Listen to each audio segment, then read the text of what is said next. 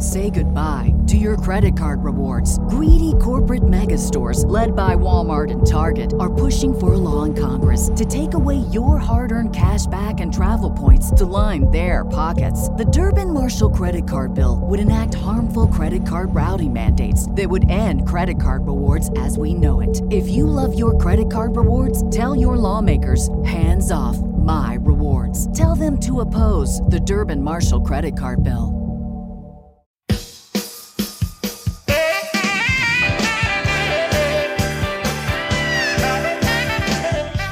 It's the SNL Hall of Fame podcast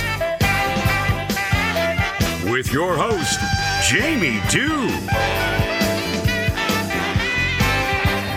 Chief Librarian Thomas Senna, and featuring Matt Ardill. And now, curator of the hall, Jamie Do. All right. Thank you, Doug Nance. It is fantastic to be here inside the SNL Hall of Fame. Now, before you come in, please wipe your feet. The SNL Hall of Fame podcast is a weekly affair. Each episode, we take a deep dive into the career of a former cast member, host, musical guest, or writer and add them to the ballot for your consideration. Once the nominees have been announced, we turn to you, the listener, to vote for the most deserving and help determine who will be enshrined for perpetuity inside the hall. I am excited this week. We are talking uh, about host Buck Henry. And this should be a fantastic episode as Thomas Senna is joined by Jon Schneider from the SNN. And uh, I think it's going to be a great deal of fun. But before we get into that fun, let's get up to some other fun with our friend Matt Ardill. How's it going, Matt? Hey, Jimmy. Great, great. I'm looking forward to speaking about the ever present Buck Henry. Oh, yes. Uh, he is an amazing talent. A lot of people don't realize how influential he was on early uh, comedy and film. Um, yeah, so, I mean, we know he hosted a bunch at the start but he actually really began his career um, working with Steve Allen on the new Steve Allen show. Uh, he he has two producer credits, thirty writer credits, and sixty two acting credits with a new film coming out in twenty twenty three. Um, now he yeah he's still going. He's still going. Hasn't he Uh, passed? Well, I guess it's a posthumous Yeah. thing, but uh, yeah, it's uh, his latest credit is still coming out. But uh, wow, this guy works. he works from beyond. um, yeah, no. To, to name a few of his uh, films, he's uh, worked on Catch Twenty Two, The Owl and the Pussycat, Defending Your Life, uh, The Player, Shortcuts, What's Up, Doc. Uh, he also uh, worked on Heaven Can Wait, uh, which he co-directed and received an Oscar nomination for. He is one of three people uh, along with or three sets of directors, along with the Coen brothers uh, for No Country for Old Men and Robert Wise and Jerome Robbins for West Side Story to receive co-directing nominations. They generally try to avoid that with the Oscars. Um, now, his work in Catch 22 was heavily inspired by his father, who was a brigadier general in the Air Force, uh, which kind of explains how he and Mel Brooks uh, sort of co created Get Smart. You don't grow up around that kind of military silliness um, without uh, without some of it rubbing off. Um, and he, he received an Emmy nomination for his writing uh, in a comedy series for for that, along For with Smart? Brooks. Yeah, Forget Smart. Oh, cool. Uh, he also co-wrote The Graduate with Mike Nichols, who is improv royalty. He and Elaine May are two of the pioneers of modern improv. Uh, very fundamental in the creation of Second City. Um, so he's got connections to SNL in sort of weird tangential ways that aren't immediately obvious, but it kind of explains how you really got it. Because I doubt you could work with Mike Nichols without getting improv. Um, and uh, he is famously quoted about George W. Bush as saying, we need a president who's fluent in at least one language.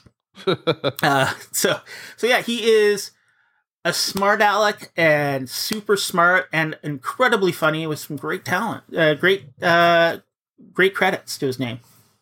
That's Buck Henry. Yeah. Well, thanks so much, Matt. Let's now kick it downstairs to our friend Thomas Senna, who is in conversation today with SNN's Jon Schneider to talk about Buck Henry.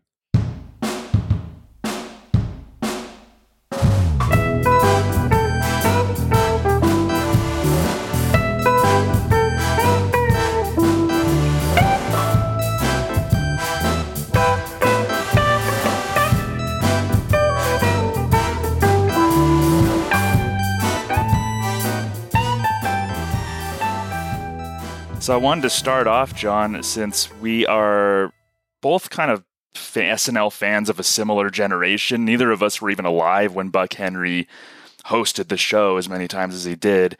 So how does an SNL fan like you, who's a, of this generation, get into Buck Henry to to even begin with? When I rewatched the show, the entire series for the first time, I genuinely had no idea who Buck Henry was. And I don't think a lot of people, even like modern, younger SNL fans, would hear the name Buck Henry and they probably would have no idea who this guy is because I think he's, in a way, been lost to time. But through my rewatch, I was utterly amazed about how this legendary SNL host, you know, came to be and how big of a name and impact he had on the original cast it was incredible to get to watch him, and I'm so excited today to get to talk about him. Yeah, so Buck Henry, so his background, you alluded to the fact that maybe even back then he wasn't really well known. So his background screenwriter, director, occasional actor. Um, he wrote The Graduate. I think that's probably what he is most known for, especially before, like before his first hosting stint. He uh, co-wrote The Graduate. Then he co-wrote like Catch Twenty Two, Heaven Can Wait, but it, it's interesting to me that he wasn't real famous even back then. He was just a screenwriter and occasional director and actor, but even back then, Buck Henry wasn't real, real famous. So you know, as as a as a viewer, even now, something like that would that kind of throw you off even now if a uh, say it's just some random kind of screenwriter for a highly acclaimed movie was tabbed to host the show like how would you view view it nowadays if somebody who's who isn't that well known got tabbed to host the show well, first of all, I would love it. I think that that's mm-hmm. that's what the fun of it is, right? SNL is you know a star making show. I think that can apply both to the cast who would then end up going off and creating these you know major motion pictures or being in these serialized television shows, and they get you know huge become huge names. But that's for can apply for hosts as well. I think that a lot of people, uh, probably the more casual fans, have no idea of some of the names of the hosts. Like they'll pop up and they'll say like next week, and it is somebody that they've never heard of before yeah. and they learn and they get to know them. And the thing about Buck Henry specifically is they got to know him a lot if you were watching in the 70s. I mean, this is a guy who hosted 10 times between 1976 and 1980 and he became such good friends with the original cast that if you were watching in the 70s at any point, you had to know who Buck Henry was because to me he was always the, you know, like the eighth cast member of the show in a way. He definitely was. I, I, always viewed him as even rewatching now as as, as definitely like a, a, an honorary cast member and even kind of a honorary producer in a way. Because I, I I don't know about you, but I think sometimes SNL uses uses the term host kind of loosely. Uh, in a lot of ways, the hosts tend to just kind of do their monologue, and then it almost seems like they get whisked away by the show. So they're almost so they're almost at the kind of the show's whim. But Buck Henry really seemed like somebody who had control while he was hosting. Definitely. So it was almost like he was a producer. He was almost like a Lorne Lorne's kind of kind of right hand man of Lorne's in a way when he hosted. I think he was like the MC, basically. Like yeah. that's you know he was leading the evening and he was taking you from sketch to sketch, and you know throughout some of his episodes. You know even just his stage presence from the first time you saw him on the show, like it wasn't over the top. Uh, there's a lot of comparisons, that I'm sure we're going to talk about this throughout the show today between him and Steve Martin in the you know first five years. Those were like the two main hosts that really made an impact early on, but with Steve, he is over the top and in his jokes, he's eccentric in what he's doing. Buck Henry's a little bit more subtle, but he commands the room in that way. And I think that is a something that is very rare to find in great SNL hosts. Uh, that's why I think he's so unique and so special in terms of what he does. Yeah, it really seemed like he got the show and he knew how to play a straight man to other people's kind of more wild characters and that's something you know in comedy that's that's a comedic in comedic instinct in and of itself is to know how to play the straight man. A lot of hosts that we see, in my opinion, the show needs to really revolve around them and have their character type be the main focus of the show. But I think you're right. Like Buck Henry can lay back and be that foil for for a more dynamic character. And that kind of leads into like his first hosting stint uh, january 17th 1976 right away we see him with a great monologue. Um, this is going to be a theme with the monologues you know. Uh, he acknowledged that he was an unusual choice to host the show given that maybe nobody knew who he was. Now you're probably wondering as i am wondering why i have been chosen to host tonight's show after all, it's quite true I'm not a comic. I don't sing, I don't dance. Sure, I've acted in a few films, a few television shows, I've written a few, but those aren't ordinarily the prerequisites to fronting a big show like this one. Viewers now might watch older shows that Buck Henry hosted and say, "Who who the hell is that?" But he acknowledged that viewers then watched him hosting and and thought it was an unusual choice. So I think that was you know him addressing almost the elephant in the room and kind of poking fun at himself. And I think he he set the table really well with that monologue. And this spoke to me. This is something that if you have ever heard me talk about Saturday Night Live, I always say I love it when SNL goes meta. And Buck episodes were meta because he was there and then you got to see it was all a big joke, but you got to see the perspective of the producers saying, uh, we never really wanted Buck Henry to host to begin with, but now that he's here and anytime he would say something, this other subtitle would pop up on screen throughout the monologue. And I, I loved every minute of it. I, I genuinely, um, you know, when I, like I said, when I was doing my rewatch, I tried not to spoil myself on anything you know, this was year, years and years ago, but I, I was, you know, going through it and I, I didn't want to know anything. So for me, like Buck Henry pops up the first time and I was like, oh, that was really great. Like he's awesome. Like I didn't know that he was going to keep coming back and hosting, but every single time I saw that he was, you know, at the end of the episode at the time, Don Pardo would announce at the end of the episode who was going to be hosting the next week. Or sometimes even they would have the host for the next week pop up between sketches and say, hey, I'm Buck Henry and I'm going to be hosting SNL next week. And mm. when that would happen, I would be so pumped up. I would be like, yes, I cannot wait to see Buck Henry back on the show. Yeah, and you could tell, I think, with a host's first gig, if they're, I guess, if they're willing to play, if they're willing to play with the cast and kind of make poke fun at themselves in a way, and if they if they get the show, and that that seems evident, I think, in a host's kind of first hosting gig, gig to uh, to me, which it did with Buck Henry. Um, I had been t- I talked about that he seemed like a host who was a good straight man, who was a good maybe foil for some of the outlandish characters. We saw that in the first episode with the samurai which is a very popular John Belushi character. Everybody knows the samurai. But what a lot of people may not realize is that most of the samurai's uh, appearances were with Buck Henry. And so, what yeah. do you, you know, looking back when you, I, uh, when you first saw the samurai and, and especially his interplay with Buck Henry, like, what did you think of uh, of those samurai sketches?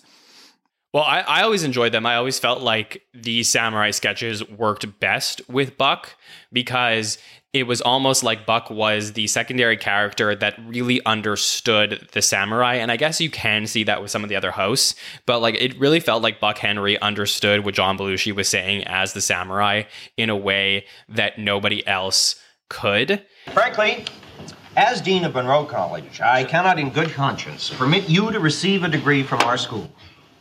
Oh? Yeah. 我觉得我小子一个人的吗？Absolutely not. I've heard the explanations. I've heard the excuses. I know you had mono. That's no excuse. Listen, I've dealt with your kind for quite a long time. You're all fun and games. That's all you seem to care about. Oh, well, All right, you're still not convinced? Let's look at the record. As good old Calvin Coolidge said.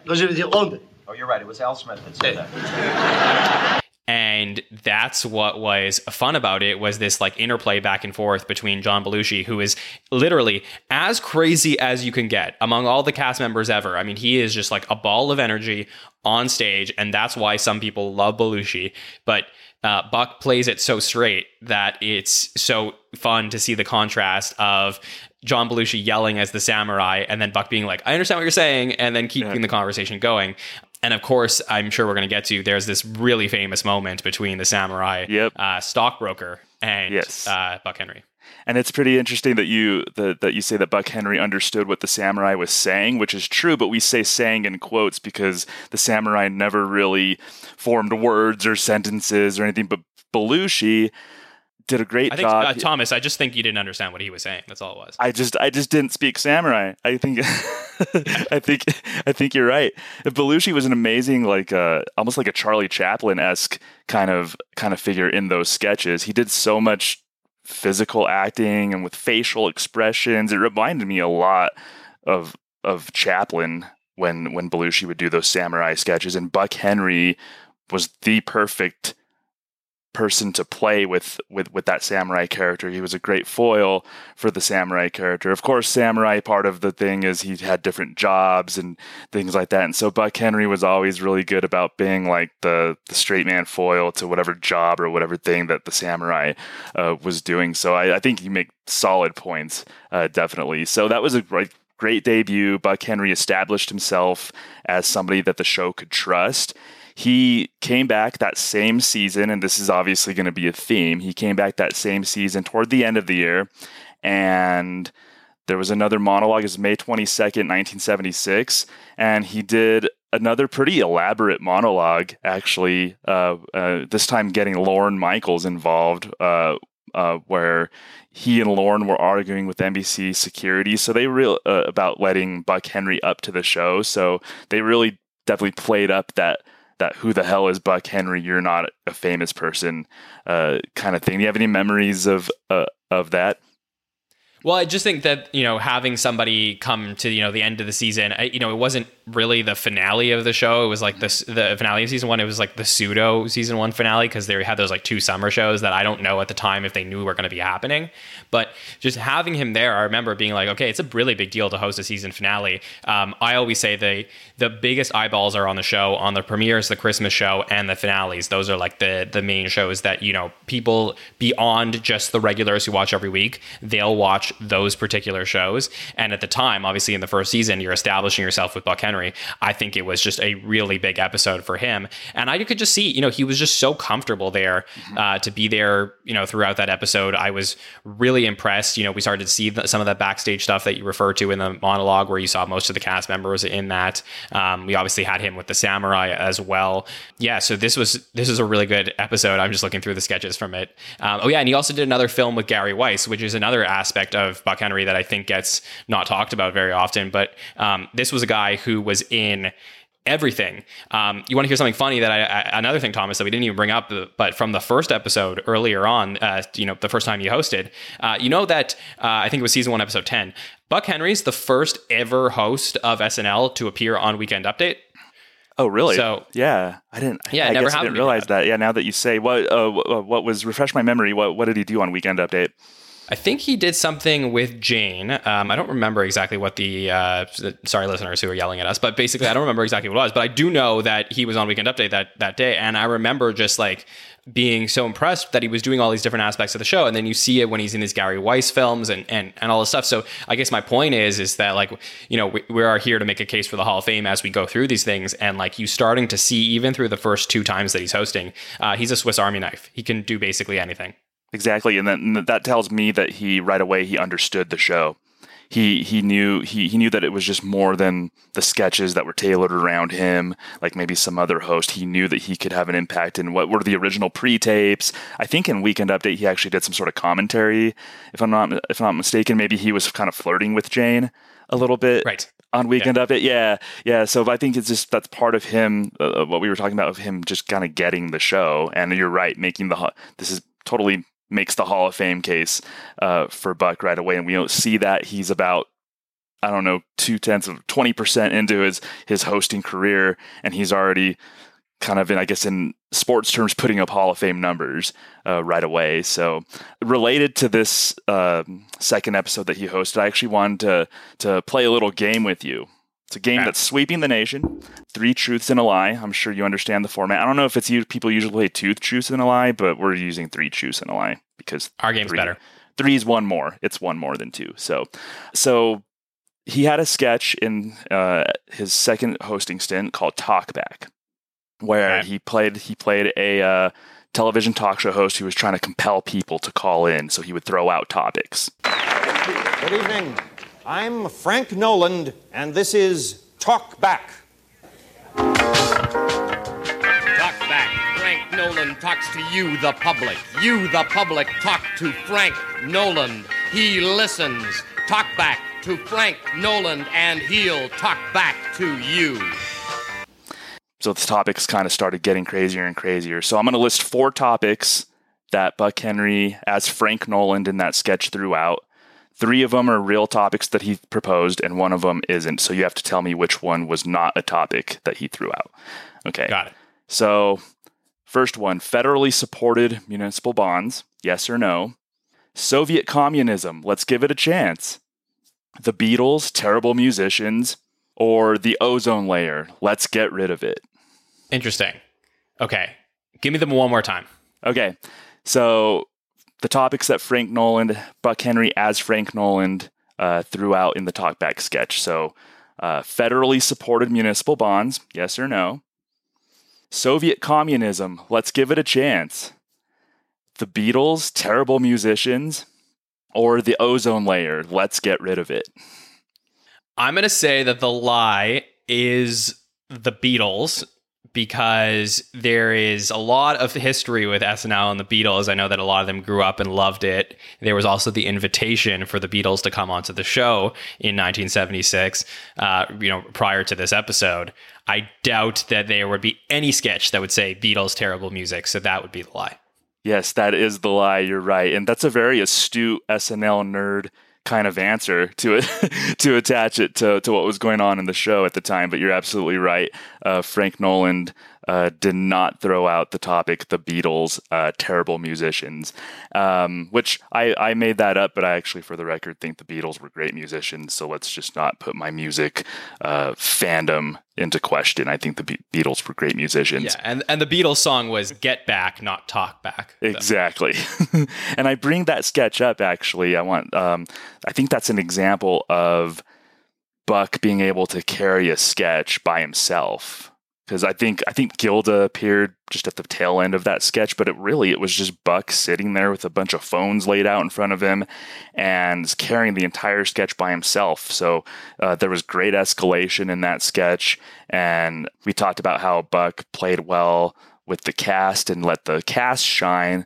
But I think this was an example of his growth in the second episode that we saw where Buck actually carried the sketch. I agree completely. Yeah, I was just I, every time I saw him, I thought he got better and better. I think he, I think he's one of the ultimate SNL hosts. So Yeah. for me, it'll be uh, just to watch his progression is very fun. Yeah, he's amazing. So so so moving on, and there was a very famous incident in his in the third episode that he hosted, and I'll kind of give you the floor to kind of uh, talk about this. It was the Samurai Stockbroker sketch, and you know just kind of remind all of us kind of what happened uh, there with that sketch. Okay, so this is one of the all-time moments I think in the first five years of the show, where we get uh, Buck Henry's character, Mr. Dantley, who is a recurring character in these sketches, goes to see his stockbroker, who is the samurai stockbroker played by John Belushi. And at one point, um, John Belushi is swinging his sword as he's kind of like looking out the window and he swings it back behind his shoulder and cuts Buck Henry literally not as part of the sketch like literally cuts Buck Henry's forehead during the sketch.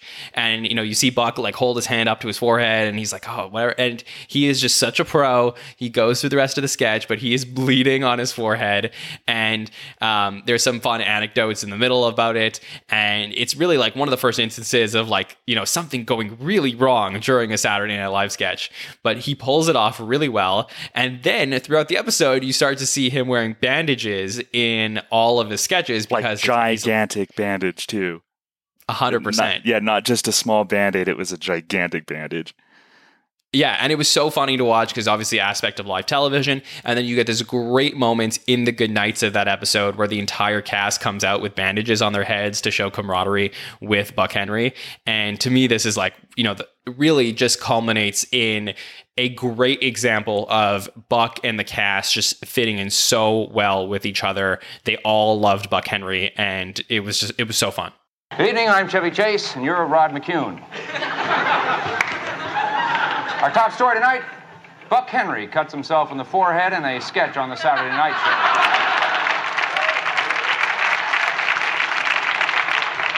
Show. As a far gone and downed and drugged out John Belushi hits him with a sword. That was just the cast telling Buck that we love you and you're one of us. And who knows if that would have been a different host? Like maybe they would have thought that that was a that, that would have been a weird incident all the same, but maybe we wouldn't have seen that sort of connection, that through line Yeah. throughout the rest of the episode. Like if Chevy was hosting and he got cut in the forehead, I bet nobody would be wearing bandages. Nobody would have cared. Bill Yeah. Murray would have probably tried to make it worse or something. Right. yeah. Um, so that was a very famous SNL moment. A lot of people probably know ab- about that moment, but don't necessarily, you know, attach it to Buck Henry. But it should be attached to Buck Henry because you're right. That was an example of just the cast loving him. Uh, so we move on. He uh, he hosted the the season finale of of uh, season two. Can I just say before Sure. we get there, he also did Mardi Gras during that particular season, which Yes. is non-canonical, but it's still part of Saturday Night Live. It was a big deal where, uh, you know, if you don't know about this, uh, and NBC took the entire SNL cast down to New Orleans for Mardi Gras, and there was a really crazy episode where Jane Curtin and Buck Henry hosted Weekend Update during that episode. And Jane always tells this story about how the fans were so rabid during that episode that while Buck Henry and Jane Curtin were doing Weekend Update, people were climbing the set to try and jump onto the Weekend Update set during that episode. Yeah. So, you know, even then, Buck Henry was sort of a pseudo host of that episode as well. And it was just a fun moment during season two. Would you consider that uh, New Orleans show a success or a failure, or like what? How do you what do you make of that New Orleans show? I don't know. That's a that's a great question. I think uh, if I had to pick one, I'd say probably a failure. Like I don't think I don't think it was a great episode of SNL. I think that they would never do anything like that again for fans. You know, forty years later, forty five years later, is it fun to look back on? Yeah, absolutely. So I would say more failure than success, but success as a viewer. Yeah, no, I, I definitely agree. I think they've said as much that they wouldn't they wouldn't never try anything like that again. They like the contained environment that they can control. Probably for the best. So he did host the season finale of season two. Um, did more samurai stuff with uh, with John Belushi. Um, something that really occurred to me during this stretch of his hosting gig was was a lot of the I guess some of the cringe humor that Buck seemed to be okay with or um, uh, kind of started appearing uh, maybe around this time. Do you remember the uh, uh, I have stunt baby? Will you shut up? You little brat! You're driving me nuts! Shut up! Shut up! Shut up! Cut, cut, cut! Good, good. Okay, bring in the stunt baby, okay? What do you what do you think about uh, the stunt baby? And then of course there was the follow up that you might uh, get to as well. Yeah, there was. Uh, I do remember the Sun Baby. I do remember, um, you know, like a lot of the, you know, people were surprised about him with the baby and stuff like that, and the baby being thrown around everywhere and all that stuff. And, but you know, the the answer to this uh, part of our discussion really is that there are some wonderful anecdotes about Buck Henry at this time, which was they always wanted Buck to host the finales because they would have hosts that would come in during the season who wouldn't want to do certain sketches. And then they would hold them because Buck would do anything. He always said, Give me anything when he came in, or give me whatever anybody else didn't want to do, and I will do that sketch. And he was so comfortable at the time. That's what it ended up being. And because of that, we got these, like, sort of, I guess, like, cr- like you know, cringy uh, esque uh, sketches towards the end of the season that it had shock value, and some of them were like definitely would not play now. Sure. Um, but they, uh, you know, it was just fun because Buck, like I said, would do anything, and I think that was what was great about it. And that was a you said that was a reason one of the reasons why they kind of went to him as the as the the host for season finales. Exactly. Yeah. Yeah, and I don't think it was a coincidence. I noticed a pattern rewatching his episodes, and I don't think it was a coincidence that during Buck Henry episodes, Michael O'Donoghue was allowed to uh, to do his uh, to end the end the episodes with with his bits where he would say, you know, what would it be like if the Mormon Tabernacle Choir, Tab- Tabernacle Choir had long nails shoved into their eyes. It might go something like this, and then it would just be Michael O'Donoghue screaming and rolling around on the floor, and then Buck Henry would come out and say goodnight. And and looking now that you say that that that Buck Henry would do anything, I don't think it's a coincidence that during his the episodes that Buck Henry hosted that Michael O'Donoghue was given that space at the end of the show to do his thing. Yeah, definitely. I think, you know, he he created an environment where people can have fun and play on his episodes. He never had to make it all about Buck, but he was just like we said, the great MC that would guide the evening, and there was a place for O'Donoghue definitely in the Buck Henry episodes. Yeah, definitely. And uh, talking about guiding the evening, uh, there was another somewhat famous episode. Um, it was in season three, episode six. They did the Anyone Can Host contest, and I think well, first of all, you know, looking when you when you first watched these episodes, um, you as a new viewer, like, what did you think about that format and that concept of anyone can host? This was the most exciting thing that I never knew had happened, but when I saw it for the first time, I couldn't believe it. I was so excited. I didn't. I, I couldn't imagine SNL ever allowing somebody just coming off the street, figuratively, to host SNL, and it was so cool. They had done the uh, home movies thing prior, where they discovered Walter Williams and Mr. Bill, where people would send in their home movies and stuff and have them a part of the show. But the fact that, like, you know, Thomas, like you or I could host, like, what? You know, that's that's crazy. And obviously, for them, you know, part of the condition or part of the way that this was going to happen was Buck Henry was going to be there as the you know the MC, the coordinator to get us through this you know final voting and the episode itself where we had Miskel Spillman, which I'm sure we'll you know in the Miskel Spillman nominated SNL Hall of Fame episode we'll talk a lot more about. But um, but yes, in his fifth hosting stint, they used it as an opportunity to bring out the five finalists for the anyone can host competition. And buck was there to introduce them to the audience get them to say you know a one line or whatever it was. And that was so much fun to me. It was one of my favorite things that i've ever seen on snl yeah and i, I actually wouldn't be opposed to them doing something like that again. Um, I know on a, on a recent episode of, of uh, on the, on the SNL network, you guys had talked about that a little bit of like, what if we just had like open auditions for um, for the general public, whatever. So this was kind of something similar that I actually think would be a fun idea uh, to this day. For sure, I I would love it. I I would advocate for it. I I. I I have told people who work at NBC that they should do this again, but yeah. you know they're not going to listen to all my suggestions. and as this relates to Buck Henry, I think uh, this is another example of just how much trust the show had in Buck at this point. Um, there's not a there, not a lot of hosts around that time who I think would have been trusted to kind of steer the ship um, like that. Like you know, they're hosting a show that's not all about them. They're kind of like doing some sketches. Of course, he did like Stunt Baby. He did Samurai, uh, a Samurai sketch in that episode. But really, that show was about a lot of it, the through line was guiding these anyone can host contestants through the process. And, and I don't know that I can't imagine anybody else really, other than Buck, being trusted to be like the MC, as you put it, to do something like that.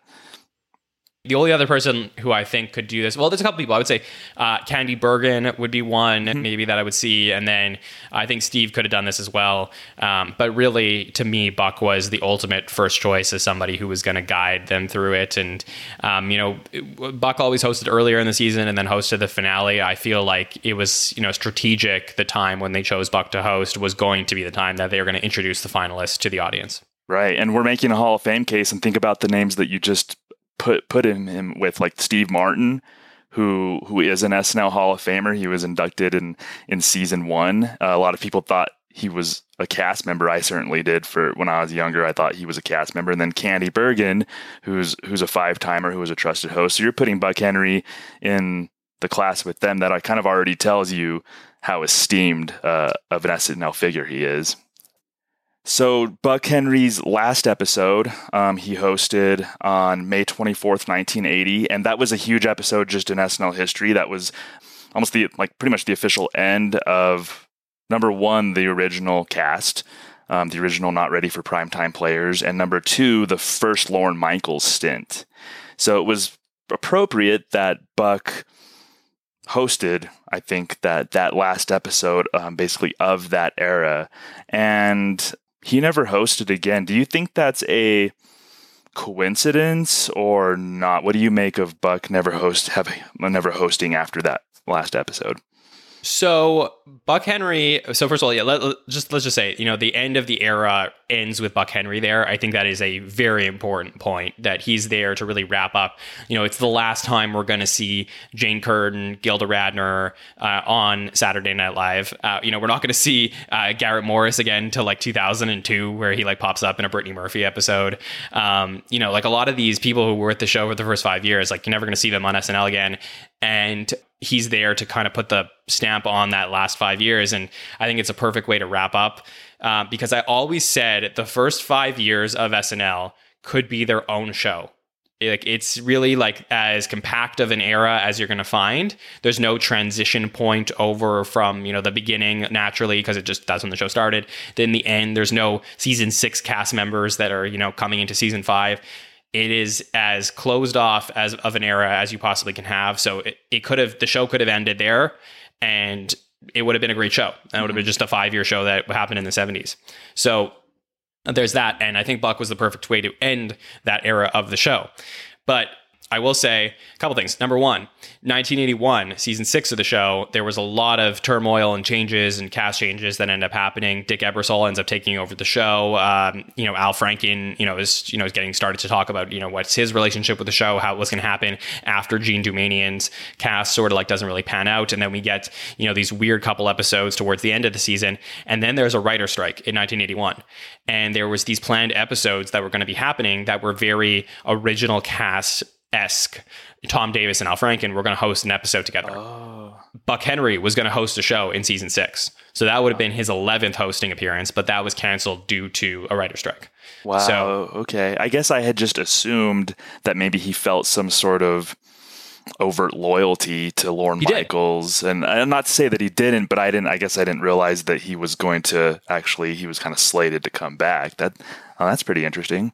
Yeah, he definitely did um, did feel a loyalty to Lorne, and I think that you know he would have just come in because there was a lot of like the people who were there for the first five years who were starting to like come back a little bit. That following year, they didn't know what the show was going to look like, and I think ultimately the writer strike gave them the opportunity to pivot and then you know hire different people for season seven. But he would have been there. That would have been fascinating to see what that episode would have been to have like an Eddie Murphy and Buck Henry sketch or Joe Piscopo and Buck Henry sketch. That would have been interesting to see how that would have worked out.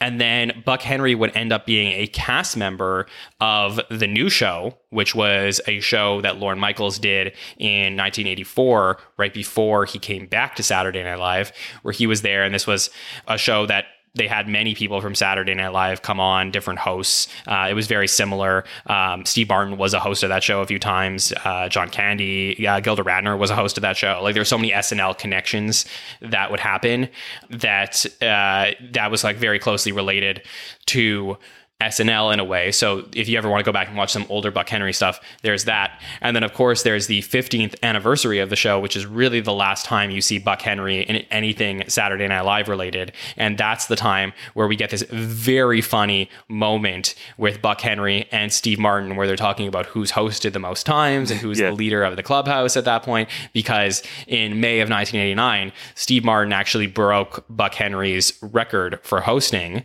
which he would hold all the way until Alec Baldwin would break it again down the road. But the original Alec Baldwin Steve Martin uh, fight for hosting was Buck Henry versus Steve Martin, and it's a really funny moment from the 15th anniversary, non-canonical but still really fun. Yeah, and I, I urge every listener to go back and check out those like the 15th anniversary, of course, the 40th, and and of all the the the cel- those types of celebrations uh, that SNL has had. And yeah, Yeah. great to see people like Buck Henry coming back, and and he was in kind of an SNL related thing um, in Thirty Rock. That was Yes. one of his like one of the kind of the few things that he did, I guess, post 1985 or something. He played uh, Liz Lemon's father, Dick Lemon, in I think maybe a couple of episodes of 30 Rock. But I like to think that that was Tina Fey's way of paying homage to maybe like old SNL legend, essentially. 100%. She's mentioned that she was a huge fan of Buck Henry on Saturday Night Live, so she wanted to include him in 30 Rock. And for me, like, that was always like one of my biggest questions that I always had when I was going through my rewatch was it seems that Buck Henry continued to have great relationships with people who are closely connected to the show. How come Buck never hosted again? I don't know. I think if I was ever to sit down with Lorne Michaels, I would probably be one of the questions I'd love to ask him is how come Buck Henry never came back to host the show again? At the SNL network, we did an interview with Keith Raywood, who's one of the production designers of Saturday Night Live, and we talked about the Five Timers Club, in which Buck Henry is the first member ever of the Five Timers Club, even though it wasn't really like a thing back then. He technically is. And he's also um, the only member of the Five Timers Club as of this recording who's not with us anymore.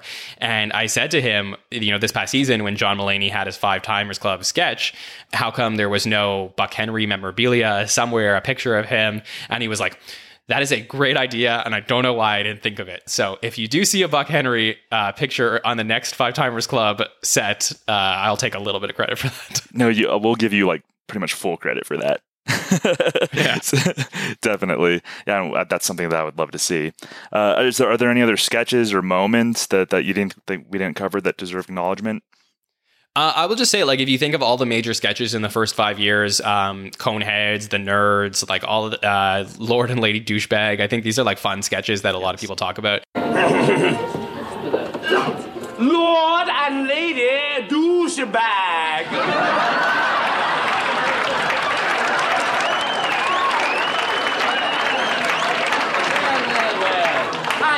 So frightfully glad you two could come. I was just asking Lady South of Salisbury, where the devil are those douchebags? you know, Buck Henry was like pretty much as a part of the first five years as you can imagine. It was just, you know, like for, for me, we're talking Hall of Fame cases. Absolute 100% first ballot Hall of Famer for me for the first five years of the show.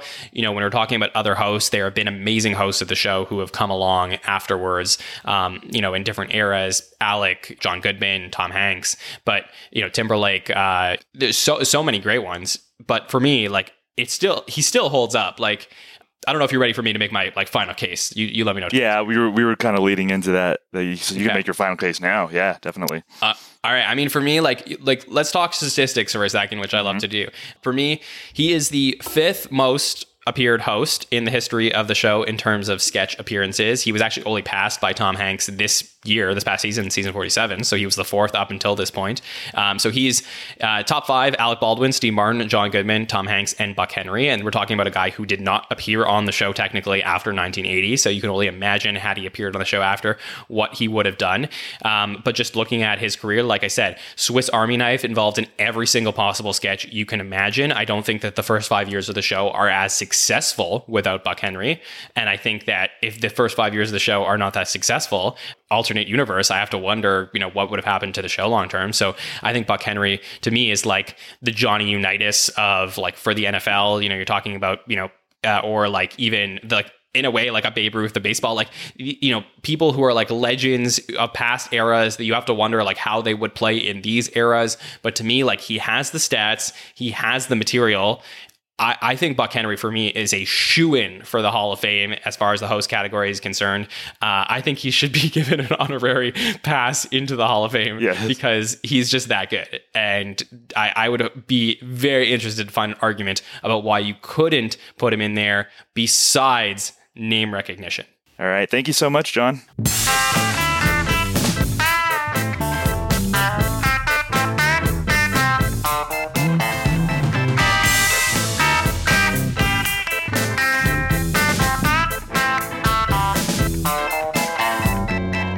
That was our very own Thomas Senna in conversation with Jon Schneider from SNN. If you are not tuning in to SNN on YouTube, for their hot take show or their Monday roundtables, well, I don't know what to say. Uh, get cracking and and and get over there. If you're a fan of SNL, you got to check this place out, and I'm I'm sure you already have. Let's now kick it to the um, well. It's not going to be a sketch today. Uh, normally, right now we do the sketch where we cement it in. But today we are going with an interesting bit of SNL history. This is the last show of the original Lorne era, and they knew the show was going to essentially start over. And it's interesting that this is the subject of the monologue. So this is Buck Henry's monologue, and um, it shows uh, shows off his dry sense of humor and uh, you know the the chops that it takes to write a great monologue. So let's go to that right now.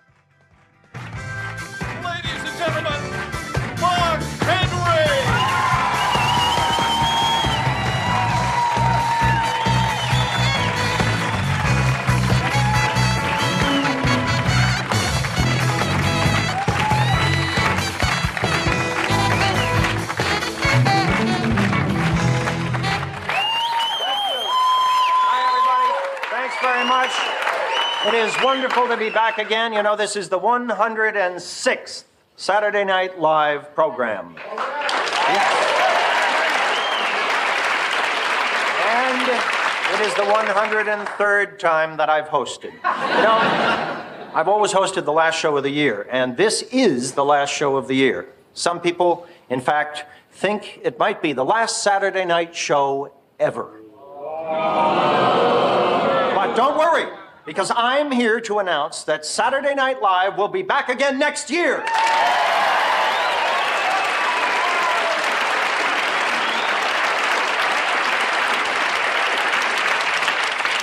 Not with the same people, of course, but with an entirely new cast of young, fresh, talented people to replace the ones who were let go. And I'm sure, I'm sure that these new kids are going to grow on you because they're the cream of the crop of, of hundreds who auditioned for the, the former producer. And I, I really look forward to working with them and the new producer in the years ahead. So let's meet these bright and funny newcomers. First, from Midland, Texas, Lucy Lawler.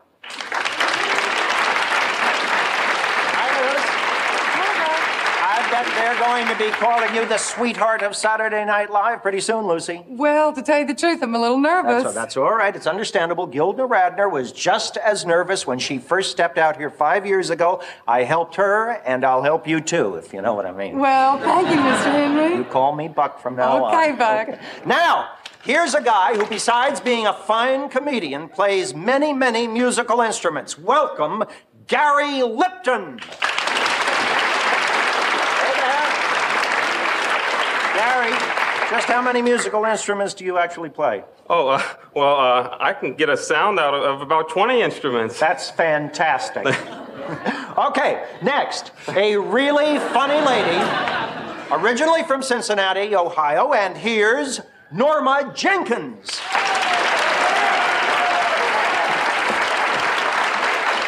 Have you, uh, have you done much television before, Norma? Uh, just a local show in Cincinnati, but it was on the same station that Mike Douglas started on. Well, that's good enough for us. I say bye bye, Garrett Morris. Hello, Norma. All right. Now, it's time to meet a former member of a fabulous comedy team, and his name is Lee Mayman. How you doing, Lee? Lee, I understand you used to be a former member of a comedy team. That's right, Buck. It was called Holman and Mayman. Mm-hmm. You might remember William Tell bit. Lee Mayman, everybody. okay.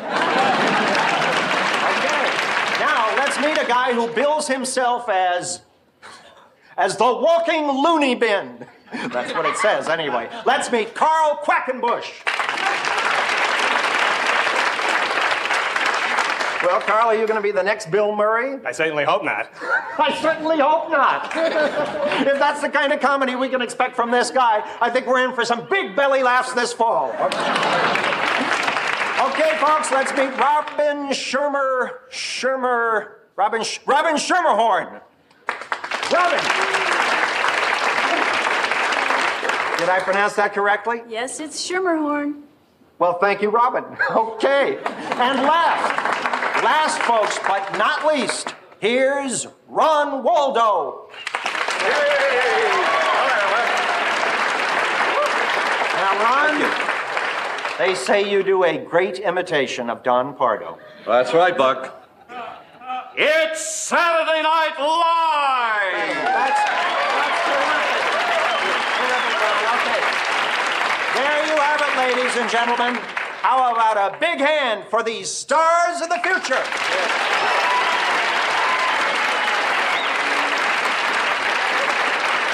All of them, all of these kids are going to be spending the summer at NBC's comedy camp in upstate New York. studying assiduously under the supervision of NBC's Dean of Comedy Workshops, Mr. John Barber. So, these kids will be back in the fall, but we'll be right back. All right, that was terrific. I'm real glad we got a chance to hear that. And I, I gotta say, Buck Henry, I, I think this guy is uh, bound for the SNL Hall of Fame. Don't you think? I, I can't say for sure uh, that, you know, it was a long time ago, so I'm not sure that he'll make it on the first ballot because it seems like the voting skews in a certain uh, demographic or a certain age cohort. And it's not the cohort that uh, Buck Henry belongs to, but there's no doubt in my mind that ultimately he has his plaque in the SNL Hall of Fame. And I'm excited for that. I think that's real cool. So, uh, again, I want to thank Jon Schneider. I want to thank uh, Matt Ardill, and I want to thank Thomas Senna. We always have a terrific time here on the SNL Hall of Fame podcast. That's what I've got for you this week. But do me one favor on your way out as you pass the weekend update exhibit turn out the lights because the SNL Hall of Fame is now closed. Thanks for listening to the SNL Hall of Fame podcast. Make sure to rate, review, share, and subscribe to the show wherever you get your podcasts. Follow us on social media at SNLHOF.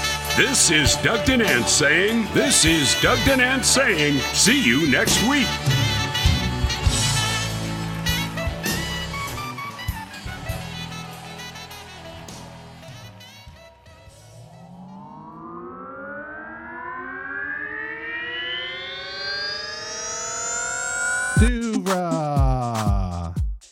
Podcasts and such.